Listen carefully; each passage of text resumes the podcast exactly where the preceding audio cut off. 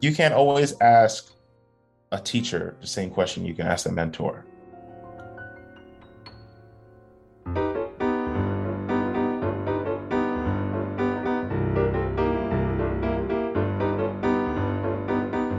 Twenty-five-year-old pianist, composer, and bandleader Isaiah J. Thompson sums it up perfectly. The bond between a mentor and a mentee is something special.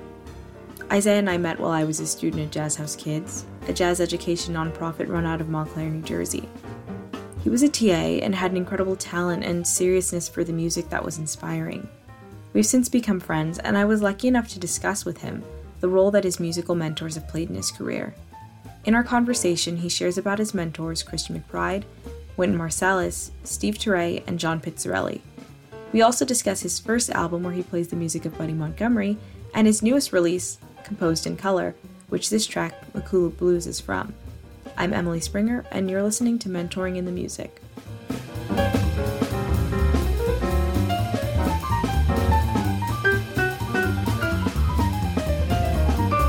This podcast is centered around mentorship, being a mentor, being a mentee, your experience with that. And I think that's very integral to jazz and jazz history and tradition.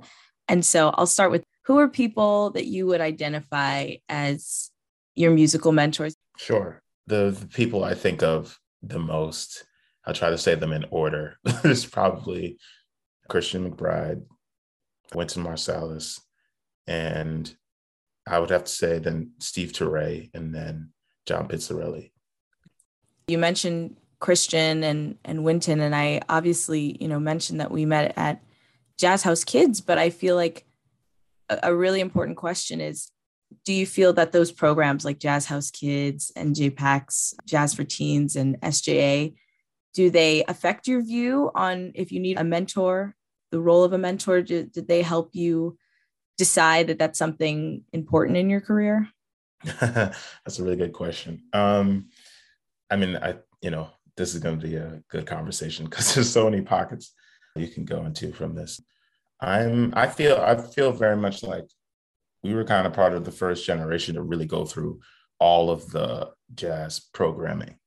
you know, like when we started, I think they have really been formed for a, a, fairly substantial period of time so that you can go from one program to the other, back to the first one to the next one. You know, I can't see how I would be where I am today without those programs. Like I am so thankful from when I started in piano lessons. You know, I started at like a classical school um, called Calderone School of Music. And then when I found out about jazz and playing jazz, that's when I got involved with the Jazz House Kids, NJPAC Jazz for Teens, all those things, Vail, Young Arts, all those things. And I just don't like, I, I met so many students, I met so many teachers where I felt like I was in an environment where I was forced to be serious. So I'm thankful for the faculty, right? And some of those mentors that I had, like someone like Oscar Perez, Ted Chubb, Mike Lee. Um, but also, I remember getting to Jazz House when I was like 13 or whatever it was. And I remember seeing like Zoe and Julian and Coleman and how good they were. And they were only a little bit older than me. And I was like, oh, I this is this is the level, right? So I think in those programs, right, you're also forced to look at people around your age that are extremely um, you know sophisticated and intelligent and and and are playing on such a high level you you're forced to look at uh, your education and your development in a different way when you see somebody kind of in a similar situation. Often a traditional mentor relationship is someone older and someone younger and you're just you're there to, to soak it all in. But i think what's unique about programs for young adults um, you know, of course, there's varying levels of how serious you are or how dedicated you are, and that's not a bad thing, right? If you're 14 years old, you you don't have to decide to be the next, you know, big piano player, but you get to learn from someone who's who probably more recently was trying to work out the things that you're trying to work out.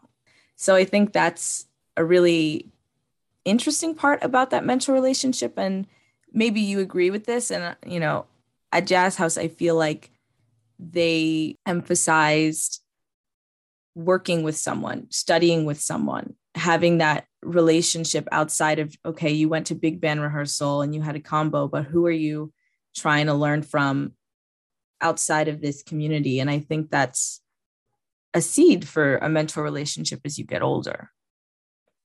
Ooh, I mean, I, I've talked about this a lot, probably never on a like in a public platform such as this, but I think piano players specifically can be very strange when it comes to uh, mentorship. I think, and I think it might have to do something with the fact that we can be in a room by ourselves for hours, or we can just kind of just or play a whole gig by ourselves, you know. And so I think sometimes it's funny because the history is not that way. There's like a lot of history of piano players mentoring other piano players. Now, there are great teachers, of course, and I've had amazing teachers. But you know, I'm talking about the mentorship that where they they check in on you, you know, and and and they're invested to full capacity and you and your development and and you know like I don't know it's it's it's hard to at least the way it's been described to me or I've read you know I feel like I don't see that as much today now I'm grateful that you know there's some great piano players I've been able to just call on the phone. You know, a lot of these, a lot of those people don't live where I live, so you know I see them when they're in town. you know, but um, I wish I could be closer to some of them. I def I feel like um, on different instruments it can be. it depends on the instrument, the, the relationship a mentor can have to the mentee. Um, and I just found that interesting with piano players for sure. This is one of my other questions for you that I was thinking about asking towards the end because it's kind of a big question. You studied at the Juilliard School. You got your you graduated with a bachelor's in 2019. Yeah. And then your master's in 2020. Right. Uh, which is still pretty recently. So congratulations. Thank you. Did studying in conservatory affect the process of finding these mentors? Did it accelerate it? Did it supplement it, like being in these classes? Because it's a relatively new concept to, to go to college to be a jazz musician, to study in a formal setting. Yeah. What do you think about that? That's a great that's a great question. I think I think that it's important to learn in both environments. I don't because I had this conversation the other day. I said there will be some people who will not want to hire you because you have a degree. And then there will be some people that don't want to hire you because you don't have one. and that's a really interesting uh, position to be in. I'm super grateful for having gone to school. Like I met so many people that way. And uh, I was put in, you know, positions where I was playing like something I would have never come in contact with had I not been in that building. But I also think that those are experiences that you have on the bandstand, you know, now, getting up on a gig is hard. Like this, there's not enough gigs, like to be quite honest. And uh, the people that you want to be around, you know, they, especially in the time of COVID, I mean, that's a whole other situation, but they're hard to at times seek out. And um, you know, if you can, I would say it's important to learn on the bandstand. I think that's so important because there's some things that you cannot learn by like in a, in a school setting. Like i said like being a band leader and having to speak to an audience and you can practice that in your room all you want but when you get up there to play it's very different you know?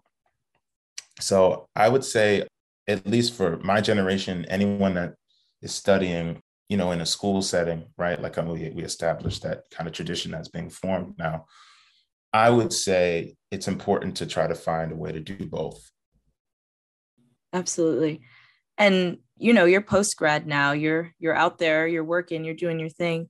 How did the relationships that you had with people who were maybe mentors on faculty change? Like you were in a very formal situation and you could maybe find mentors just based on like who was your director for your ensemble and now it's like you're in the world. And if you want to be a student you have to approach it in a different way well, I'll tell you that this is a, a, funny moment happened the other day. I went to uh, Dizzy's.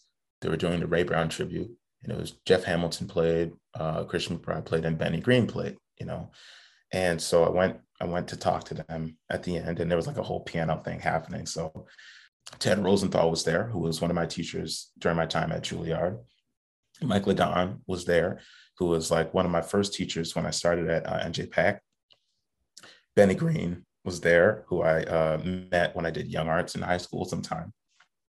And so, like, I had three of my different kind of teachers kind of at the same time. And I remember talking to them, and they said they didn't mind if I had uh, kind of talked to them a little bit more informally. And I told them, I said, I cannot do that. Like, they're, we're, we're not peers. like, they're not, you know. feel that way. It doesn't feel that way. It's always Mr. Right. This, you know, it's very formal. You will always be Mr. Green. This is Mr. LeDonne. This is Mr. Rosenthal, you know, or professor. So I think for sure there, you know, there, it does change over time as you just get older as a person. You know, even if it had nothing to do with music, you would start to have different kind of relationships with people as you get older because you're, you know, maturing. But I think musically, like when I hear some of the, you know, older musicians, they talk about musicians that they love. There's always like a deep level of humility and respect that they have when they talk about them. And I always wanted to uh, do the same for my mentors. I'll never approach them as if we're peers because we're just not. That's just objective. I think that also goes back, you know, we I'm going to say the word tradition so much uh-huh. during this, but within the black community, there's a lot of respect for elders. It's it's a thing that you do. It's a thing that's unspoken. It doesn't matter if you don't know them. Give them a level of respect just because of the things that they've experienced that you don't know about. And oh, you might man. never know about but right. you, they deserve that respect for whatever it was um, that they've experienced. And I think that's conservatory pushes a formality. Um, school pushes the professor, the something, and that's fine. But then people think, okay, we're leaving that behind when we go to a club. Well, that's, I mean, that's that's profound because then it, it, I think it becomes a question of like, why, why do you show respect? Like, do you show respect because you're in a school setting? Do you show respect because of the whatever the race, gender, socioeconomic status of whoever it is you're talking to, right? Uh, is that the because when you go into a jazz club and there's a old black man sitting at the piano, do you feel do you feel that you should show respect? And then that question, you know, I think that's why some people might have an issue with how they feel the music is being seen in a school setting. Now, if you go into a school setting already having respect for said, like you said, tradition, uh, you have an understanding of what you're entering, no matter what building you're in. Right. You have to make sure you understand that before you go in. Let's listen to a little bit more of Isaiah. This is his trio from his latest album, Composed in Color, playing Randy Weston's High Fly, featuring TJ Reddick on drums and Philip Norris on bass.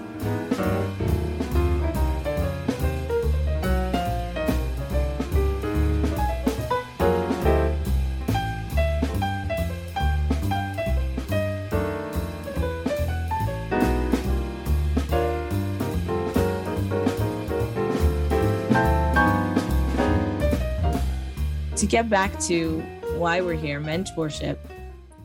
Um, you know, so you you said that Wynton, Christian, Steve Turre, um, John Pizzarelli are some of your mentors. If how did how did you go about finding these mentor relationships? Because I think a lot of people feel like it's this magical thing. Like when you read about it historically, like they just met at a session and they kind of like linked up and it was just like this um, almost unspeakable connection. But I think sometimes there's a lot more groundwork that goes into maintaining these relationships as well as just starting them.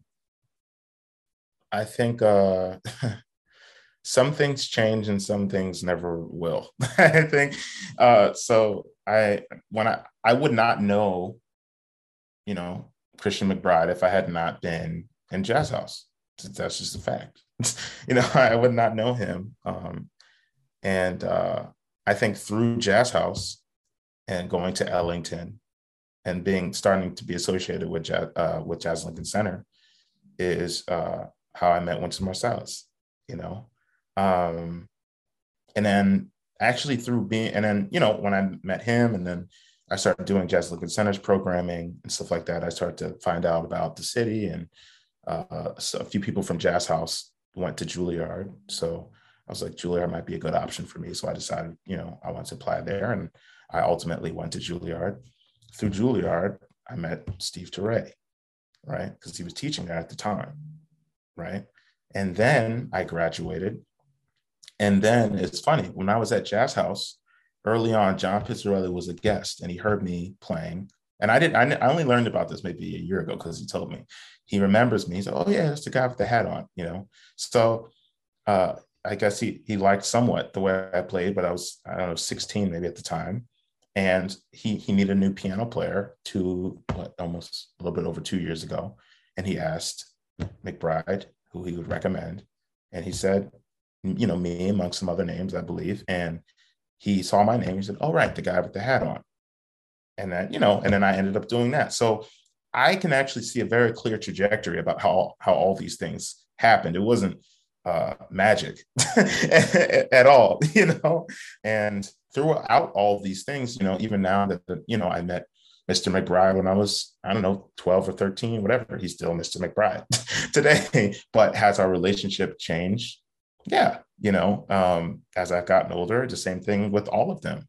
You know, when I met John Pizzarelli, I was 16, and now I play with him, but he's still, you know, I call him Pitts. You know, I could never call him by his first name. You know. Another part of that, like I mentioned, is the maintaining. Like you said, you've worked for Mr. Pizzarelli, you've worked with Mr. Marsalis, you've done those things. Um, and something you had also mentioned before was like reading about relationships of the past where it might have been more close in terms of checking in, not just, you know, mm. you're playing on the gig and we're talking about music all the time. And I think that's really important as well, because with the pandemic, we've seen there aren't always gigs. Right. And and there's a lot of people going through a lot of things who just need someone to call and say, Hey, how are you? What's going on with your with your life? You right. know, and for me, and and maybe you feel similarly, or maybe you hope as a mentor to to have this relationship with people that you mentor in the last few years people kind of took a step back and said whoa like we need to check on each other as musicians and as people who love this thing that all of a sudden doesn't exist like live music doesn't didn't exist for a really long time in the way that we were familiar with it that mentor mentee relationship where it's personal is something I'm not seeing as much, but I think is very important. And I, I don't know how you feel about that. It's so important. it is it is extremely important. I uh wow. I think I want to maybe approach it from this perspective that I lost half my grade at Juilliard. And for various reasons, you know, they were, you know, each, know, you know, not not all of them were severe, but they all went through something where they said, well, maybe this is not for me.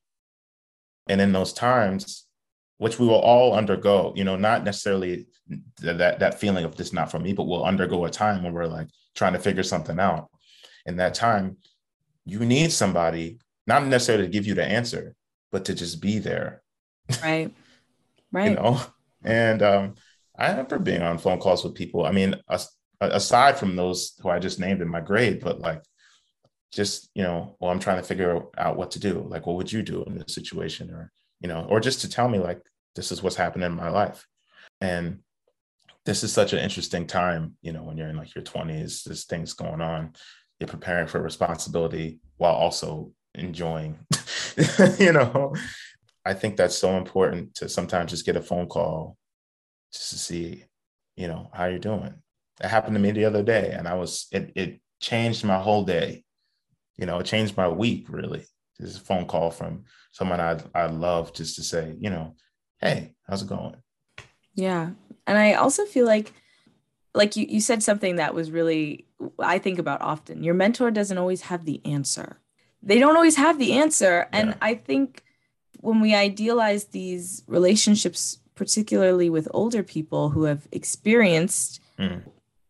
careers in jazz or careers and surrounding like my mentors that I, I think of, they're not necessarily professional musicians, but they help professional musicians do what they do. Right. So they have a lot of insight on what it means to be in the music industry, the jazz industry, which is very different than the pop industry, than mm. the country industry, right? So right.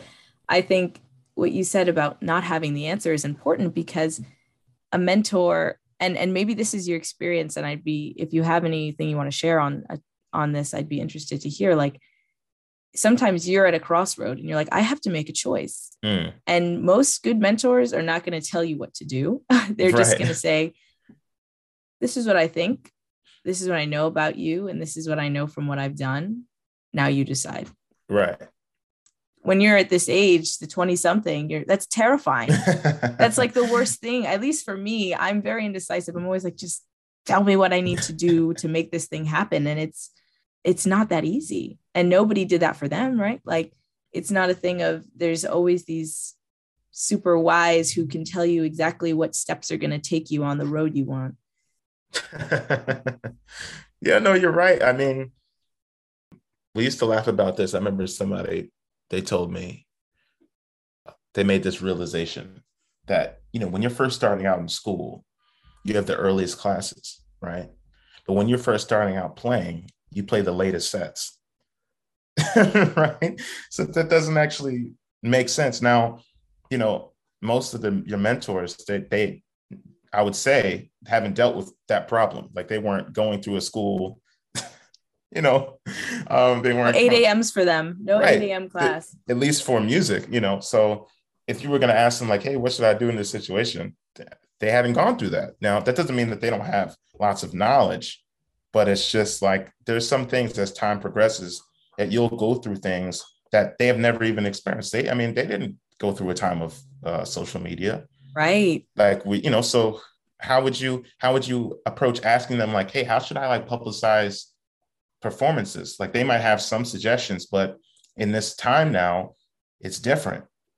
And this was one of my questions because mentor relationships really bridge generational gaps because it's not like um you know the age difference of like a mom and a dad and a, a child you know it's a wider age range typically you know you're spanning quite a few decades depending on who your mentor is and i was interested if any of your mentors have asked you you for advice on things about the scene that's changed that they don't they're not hip to right? Like social media is a, like the first thing that i thought about because that is so integral to marketing yourself these days.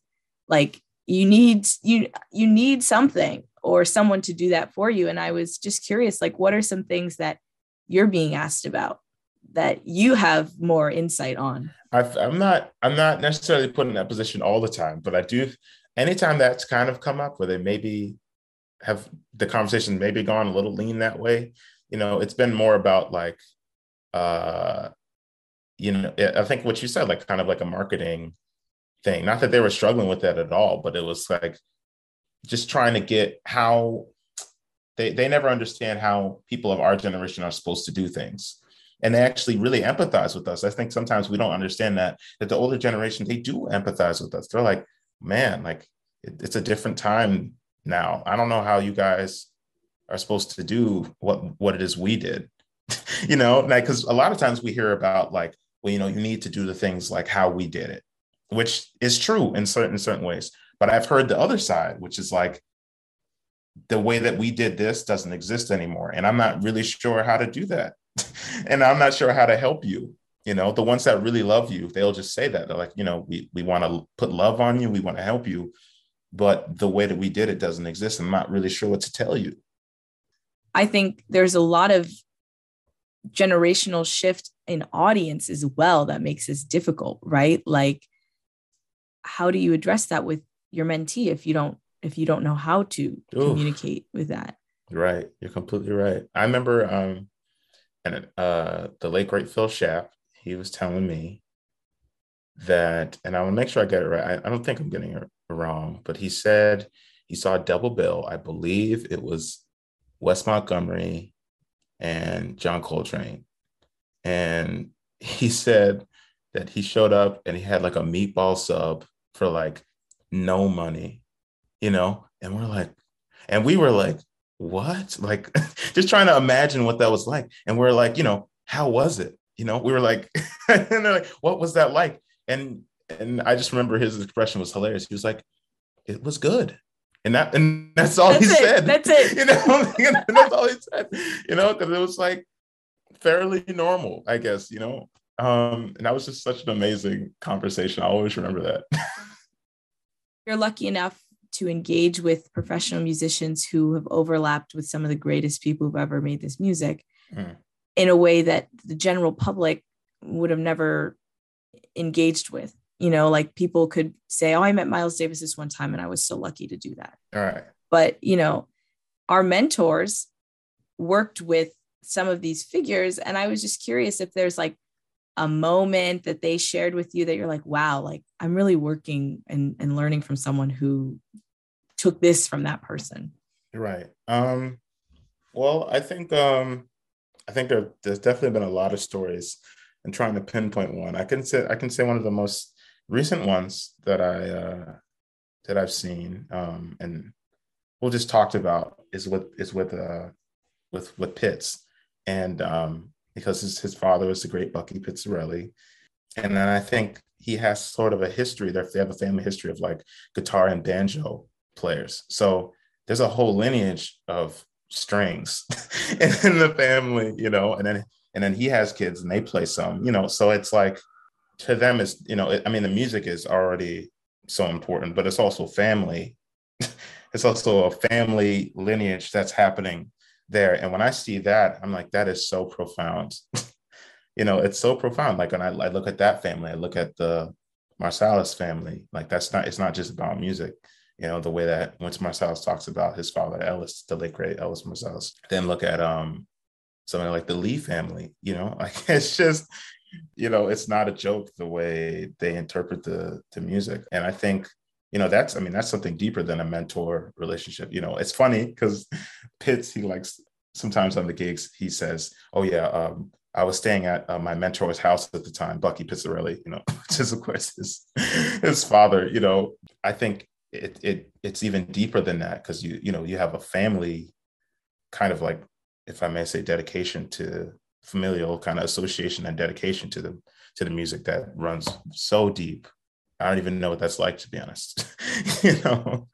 Yeah, and I mean, my I think about that too because no one in my family is musically inclined. I'll Right. say it like that. Um, because you know everybody sings, but nobody's musically inclined. Um, and but but for my I look I think about my father specifically. Like music has been such an informative and essential part of his life essential part of his mother's life and his Mm. uncle's life and i think again that goes back to black community i think about generations again like you were just saying families like there's this connection with mentors of course but within those families where you just can't even speak to it because you have these memories that music brings up a song just one particular song and you all think of the same thing and then your dad tells you well actually my mom used to think this about that song and it's Right. just something deeper than i can express right now in words but super important i know that you are you know you're young but you teach you do some mentoring yourself you know i know that you did a master class a few like last week maybe two weeks ago Hmm. uh, with harlem school of the arts Yeah. um, and I'm just interested in what are some things that you feel you would want to pass on that you've taken in from your mentors. Like, I think one of the things that really drew me to this topic um, is the concept of a thread Mm. that links the youngest person to uh, someone that you might not even know you're linked to because these are how these, you know, like mentor relationships just grow. It's like you might not even know that who you studied with studied with this person who studied with this person. Um, so what's something that you you've taken in and you'd want to share? I have to say, like people younger than me, I think the first thing I like to express to them is that however much you care about it is what it's going to sound like. Because that's what was shown to me. And so I remember even working with different schools, like if I get on their instrument and I can't even play it as well as them, most of the time, you know, I try to give them the jumps you know, or something like that, you know, I just show them that I care about it and how much better it can sound.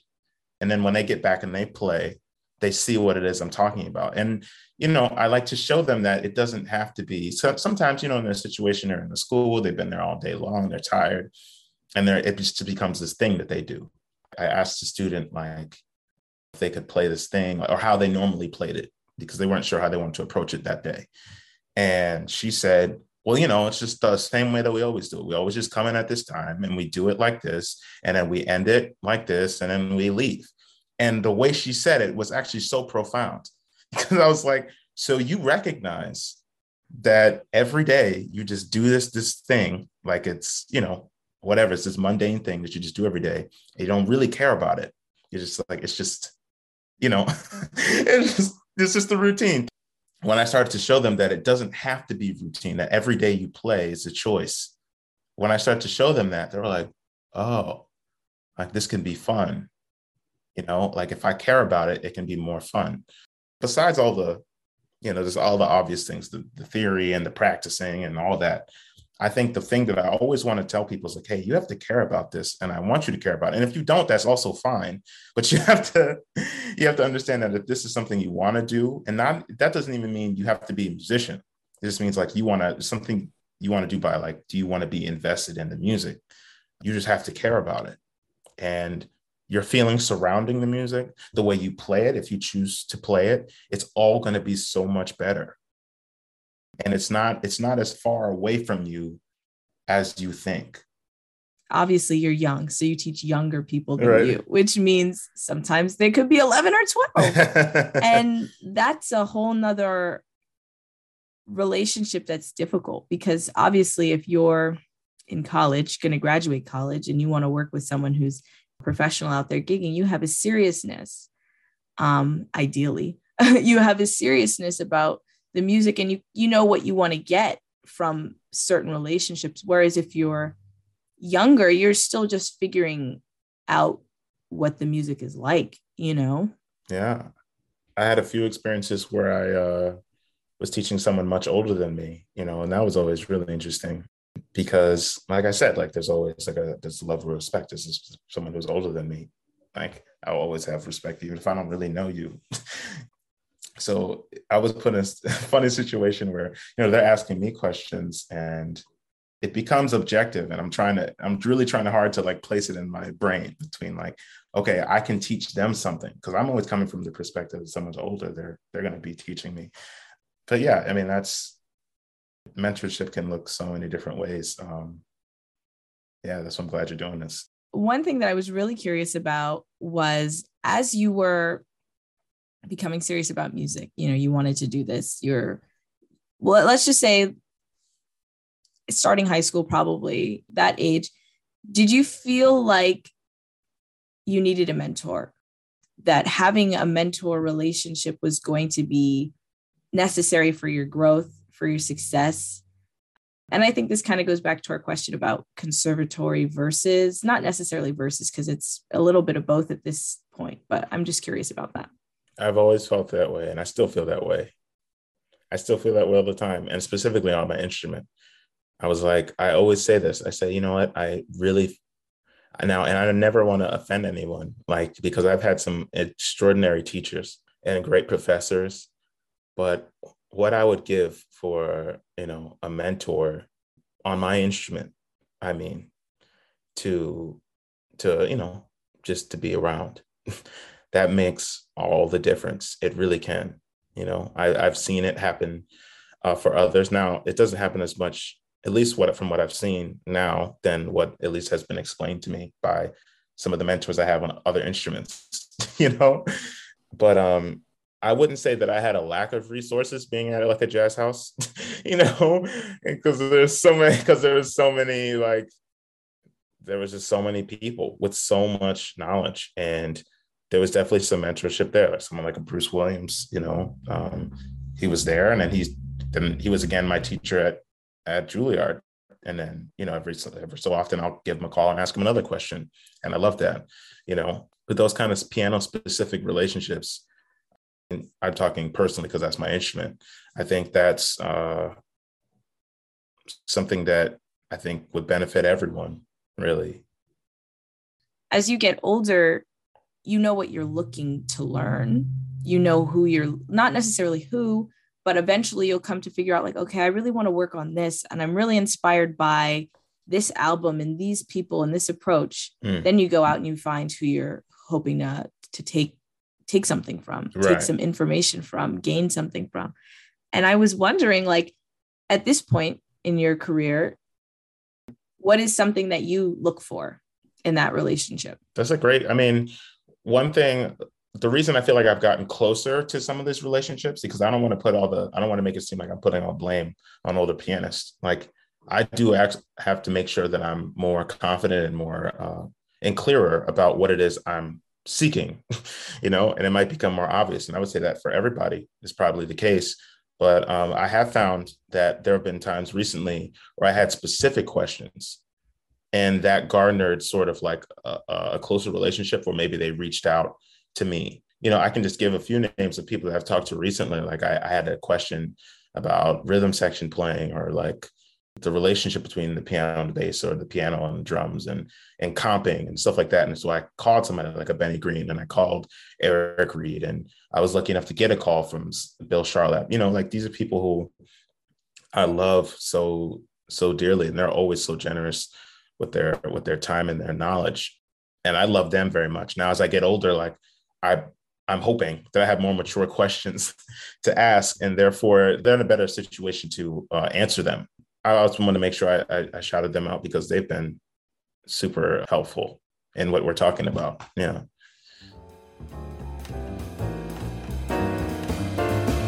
My guest today is Isaiah J. Thompson, and in the second half of our conversation, we discuss the portrayal of jazz in mainstream media, his latest album composed in color, his first album where he plays the music of Buddy Montgomery, and what it was like playing with Joe Farnsworth for the first time. You're listening to Mentoring in the Music, I'm Emily Springer.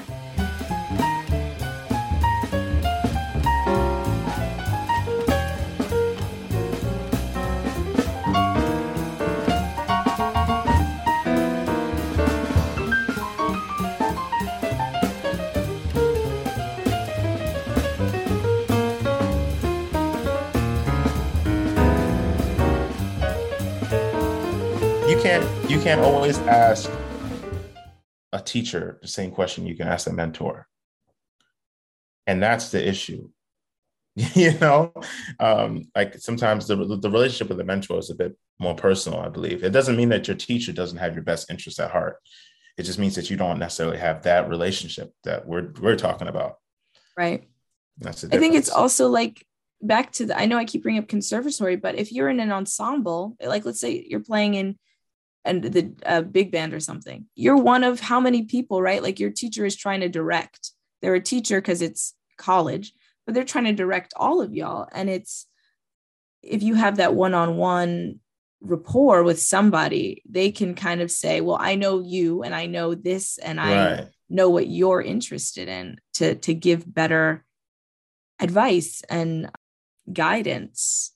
But i think i think you're right in terms of like you have to know who you're seeking out and why you're seeking them out. Like, don't, you know, don't ask the wrong question to the wrong person. You know, like if you need advice about this certain thing, go to this person, right? And then I guess you have to try to develop that relationship. And that's why I think it's important to try to garner a few mentors so you can kind of ask them different things and because everyone's going to have a different opinion and then everyone's going to have different uh, experiences on something. So I'm thinking about your latest release, which had some really special guests. Like you're, it was very exciting. I mean, you mentioned Christian McBride as one of your mentors, and he was on a track, and Joe Farnsworth also was on it, and Kenny Washington. Of course, it's such um an interesting, you know, just based on our conversation about mentorship. Like it's so interesting to have your your trio of young musicians, 20 somethings that went to school with you and then these three incredible mentor like figures yeah. working with you like what was that like? I should have mentioned i mean i should have mentioned them. I mean k wash you know kenny washington he uh man like i remember just i met him at, at school but when you were in a class with him it didn't necessarily feel like that. Like he didn't he was just he was just very honest about what his experience was how he perceives the music and what he believes it should be you know? And i always loved that honestly. You know, he has the experience to talk about all, all of it. You know, I mean, he's played with everybody under the sun. So I always appreciated uh, his input and and and of course his playing. That's that's obvious. You know, it was a blessing to have him. A funny thing about Joe Farnsworth is he's now each we talked about like you you have different mentors for different things. Like Farns has been such a mentor in the way that like he just called us, me and me and Philip and me, you know, different people like for gigs you know, and that was, and then he would call us again and call us again.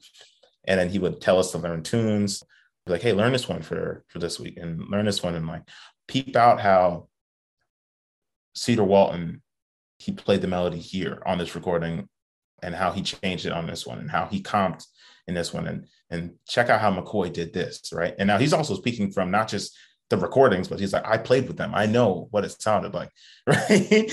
you know, so that was a different sort of mentorship. I mean, when he called us, I remember it was hilarious. We were on the, it was the first gig. And I'm pretty sure I'm not remembering this incorrectly because it was a hilarious moment. He said, like, I haven't heard them play. They're here because someone recommended them. And so we're gonna see how it goes. And I love the honesty about it. It's like, yeah, that's that's what happened. like that is literally what happened, you know. And thankfully, he liked us, and, and we continue to play some more. But and he's someone who's so generous with his knowledge.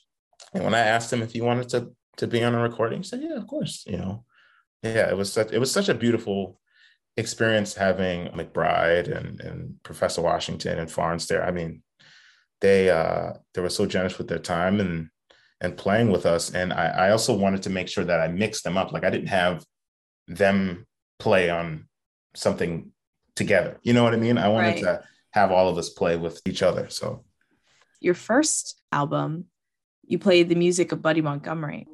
That choice to say, I'm playing the music of someone that you might not even be familiar, like not you right, as an right. individual, but like as a listener might be like, wait, what? Yeah, right. Where does that come from? And of course, Willie Jones III was on that, which is another huge, probably mentor right. relationship that you had in the studio. You're just getting mentor after mentor.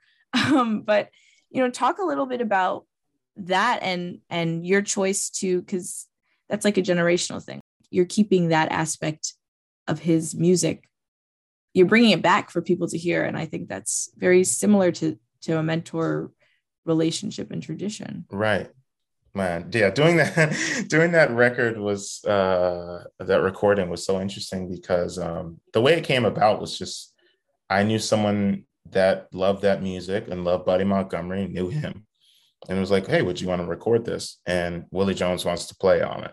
I was like, yeah, you know. But at that point, I'm I've still been dedicated to playing the music written by people of color. Like so, the next like like the next recording was called "Composed in Color." You know, I I think that's such an important aspect of the music. I think we need to play more music by the jazz musicians. You know, someone like a Buddy Montgomery. I mean, he was amazing vibraphonist, pianist, composer, you know.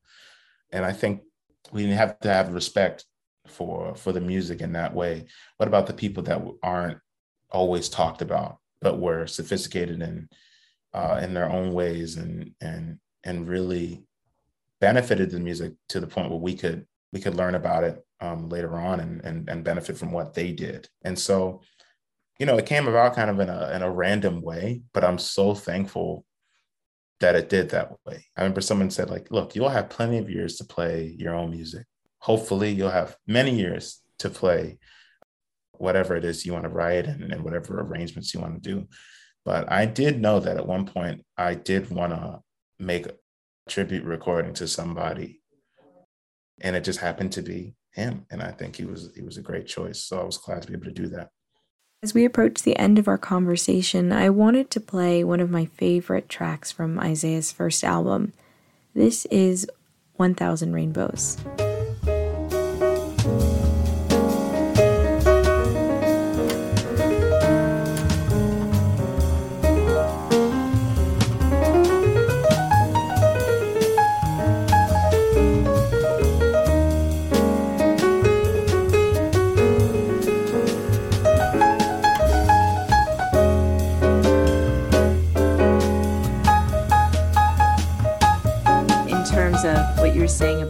Honoring the jazz composers, the people who did intentionally wrote in in a language in an idiom that right wouldn't exist if they didn't choose to write it. You know what I mean? Like of Cole Porter music was never going to go away.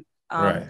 And it's it's always there, but that wasn't his intention. Right. To write that wasn't his intention. I think the intentionality is really important because jazz comes from the blues. It comes from a, a black cultural concept that often people want to just say it's it's American, and it's like it's a it's a black American thing.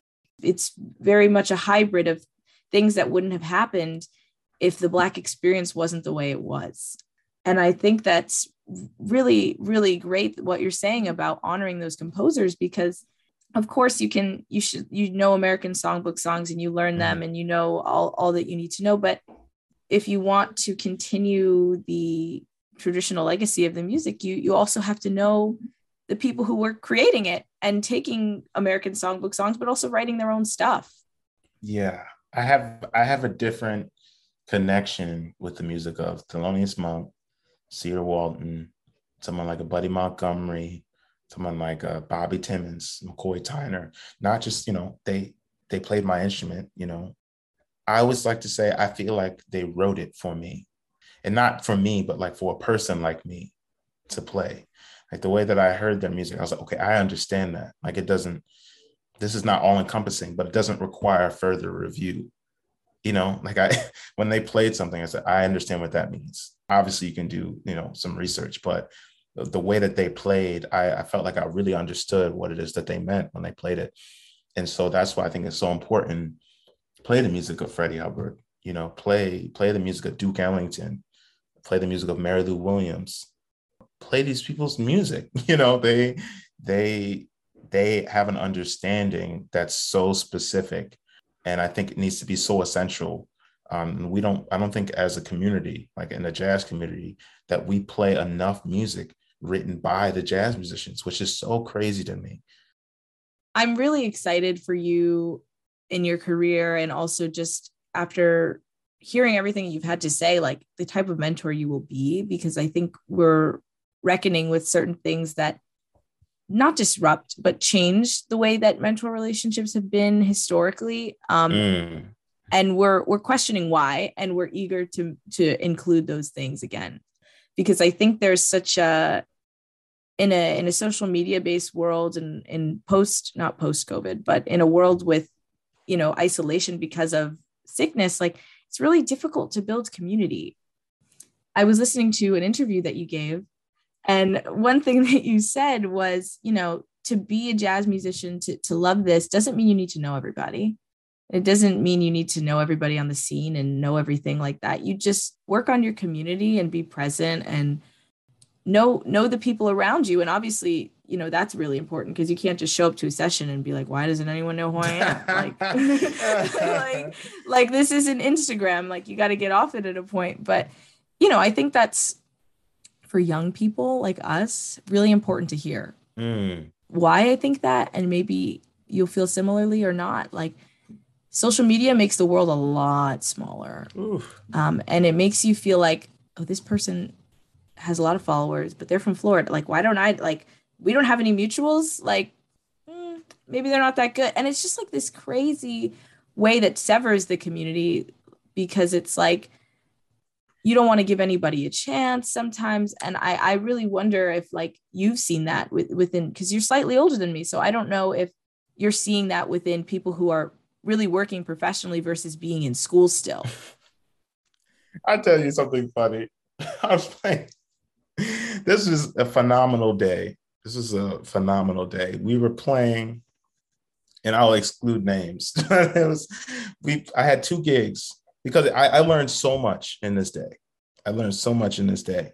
Um, I've I had two gigs on this one day, and they were like one right after each other. One was from like two to three, and the one the next one was from four to six or something like that. So it was in this church. It was in this beautiful church. Bunch of people were coming to see it. You know, there's photographers. There was food backstage. It was the whole thing. You know, so we went. We played and you know everyone was clapping it was the whole thing it was the whole production really. You know, we felt good and we had a great time. And immediately from there, we took uh, we took a car from there to the next gig, you know, which is like just like maybe a, a few blocks down and a little bit over. Completely different situation. So like when we get there, you know, we get patted down at the door. we got patted down at the door. We go in. The piano had some stuff in it. Like I was like, what is that? Like I've seen a few pianos at this point. Some things I had never seen. You know, I I asked I asked for a uh, for a piano bench because I didn't see the piano bench. And originally, person working they laughed, and I was like, "No, I'm serious." And they're like, "Oh, let me go find it." So they went found the bench, and we're playing at this gig. You know, now very different situation, right? We're playing at this gig, and there was this guy who was kind of coming around, and he I think he played he played bongos, which is very unusual, right? He played bongos, and someone who worked there, they were like, yeah, you know, he comes around, but like you, you don't have to pay him any attention. And I'm like, okay. So he's kind of coming around like, hey, can I play the tune? And I was like, yeah, you know, I was like, maybe we'll have to see. I have no idea what this is. I'm in this dark room for playing. And he hung for like a long time. And I kind of stopped for a moment. And in the circumstances, the wild circumstances that we we're already undergoing, you know, I I had to say, you know what?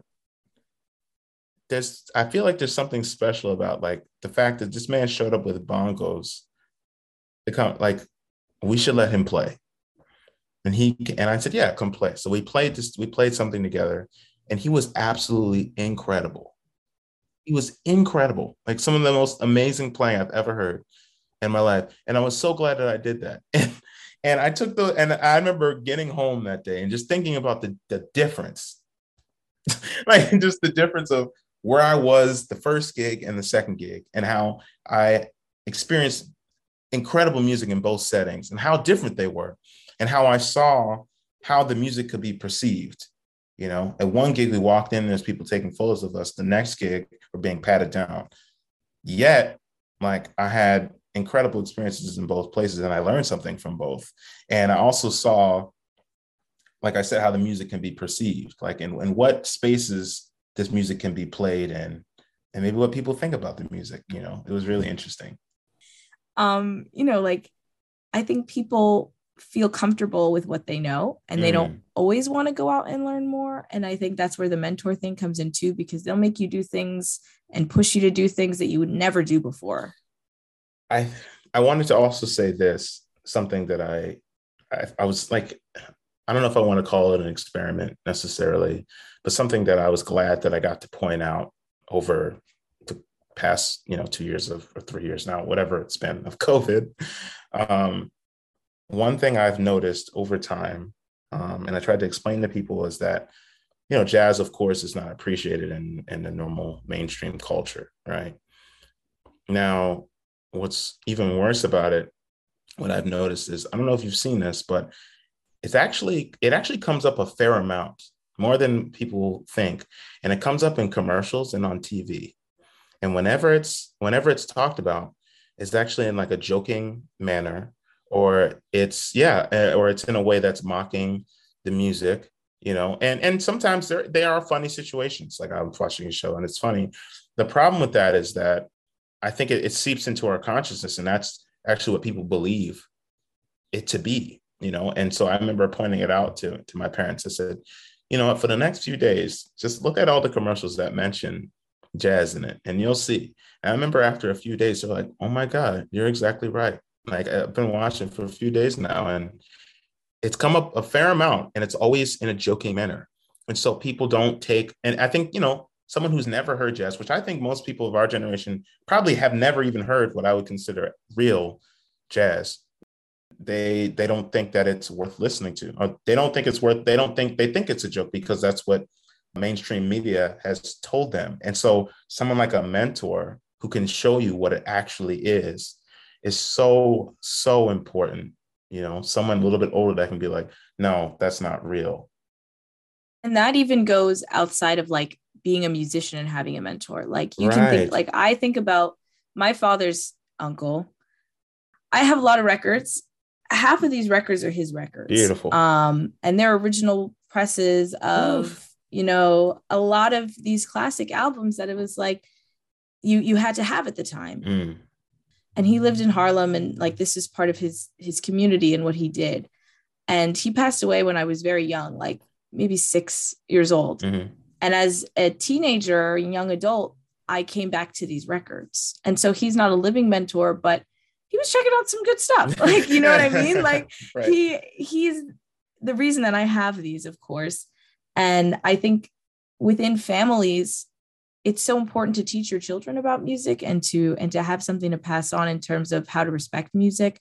Um, and I think people easily disrespect jazz because it is a black thing. It's true. I think the most dangerous part about the situation that we're in concerning jazz is that um, I don't think the world wants Black people to know that it's their own music. And young, young Black people, they don't know what it is. And and that's not a new concept. you see all the things that's happening with trying to erase our history from textbooks, from from conversation. That's not a new concept. Anything that is empowering or anything that shows intelligence uh, that's specific to this community is not something that they want to be known. So, something like a jet, I think the most dangerous thing about it is uh, young young people of color, young black kids, like they don't know that there were people in their communities that were uh, super successful and super intelligent, like in what they were doing, and and and and some of those people they expressed themselves through playing jazz. Right. I think that's probably one of the more critical parts. Thank you, Isaiah, so much for talking to me about your experience um, with your mentors and what you hope to pass on. It was great talking to you. I really hope we can do this again soon. So thanks so much for uh, joining me. Of course. Thanks for having me. I appreciate it.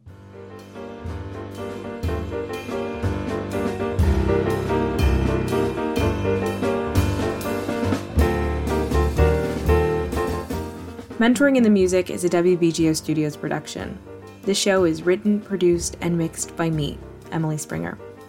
Music featured in today's episode will be listed in our show notes. Special thanks to everybody at WBGO and Jazz House Kids. Until next time.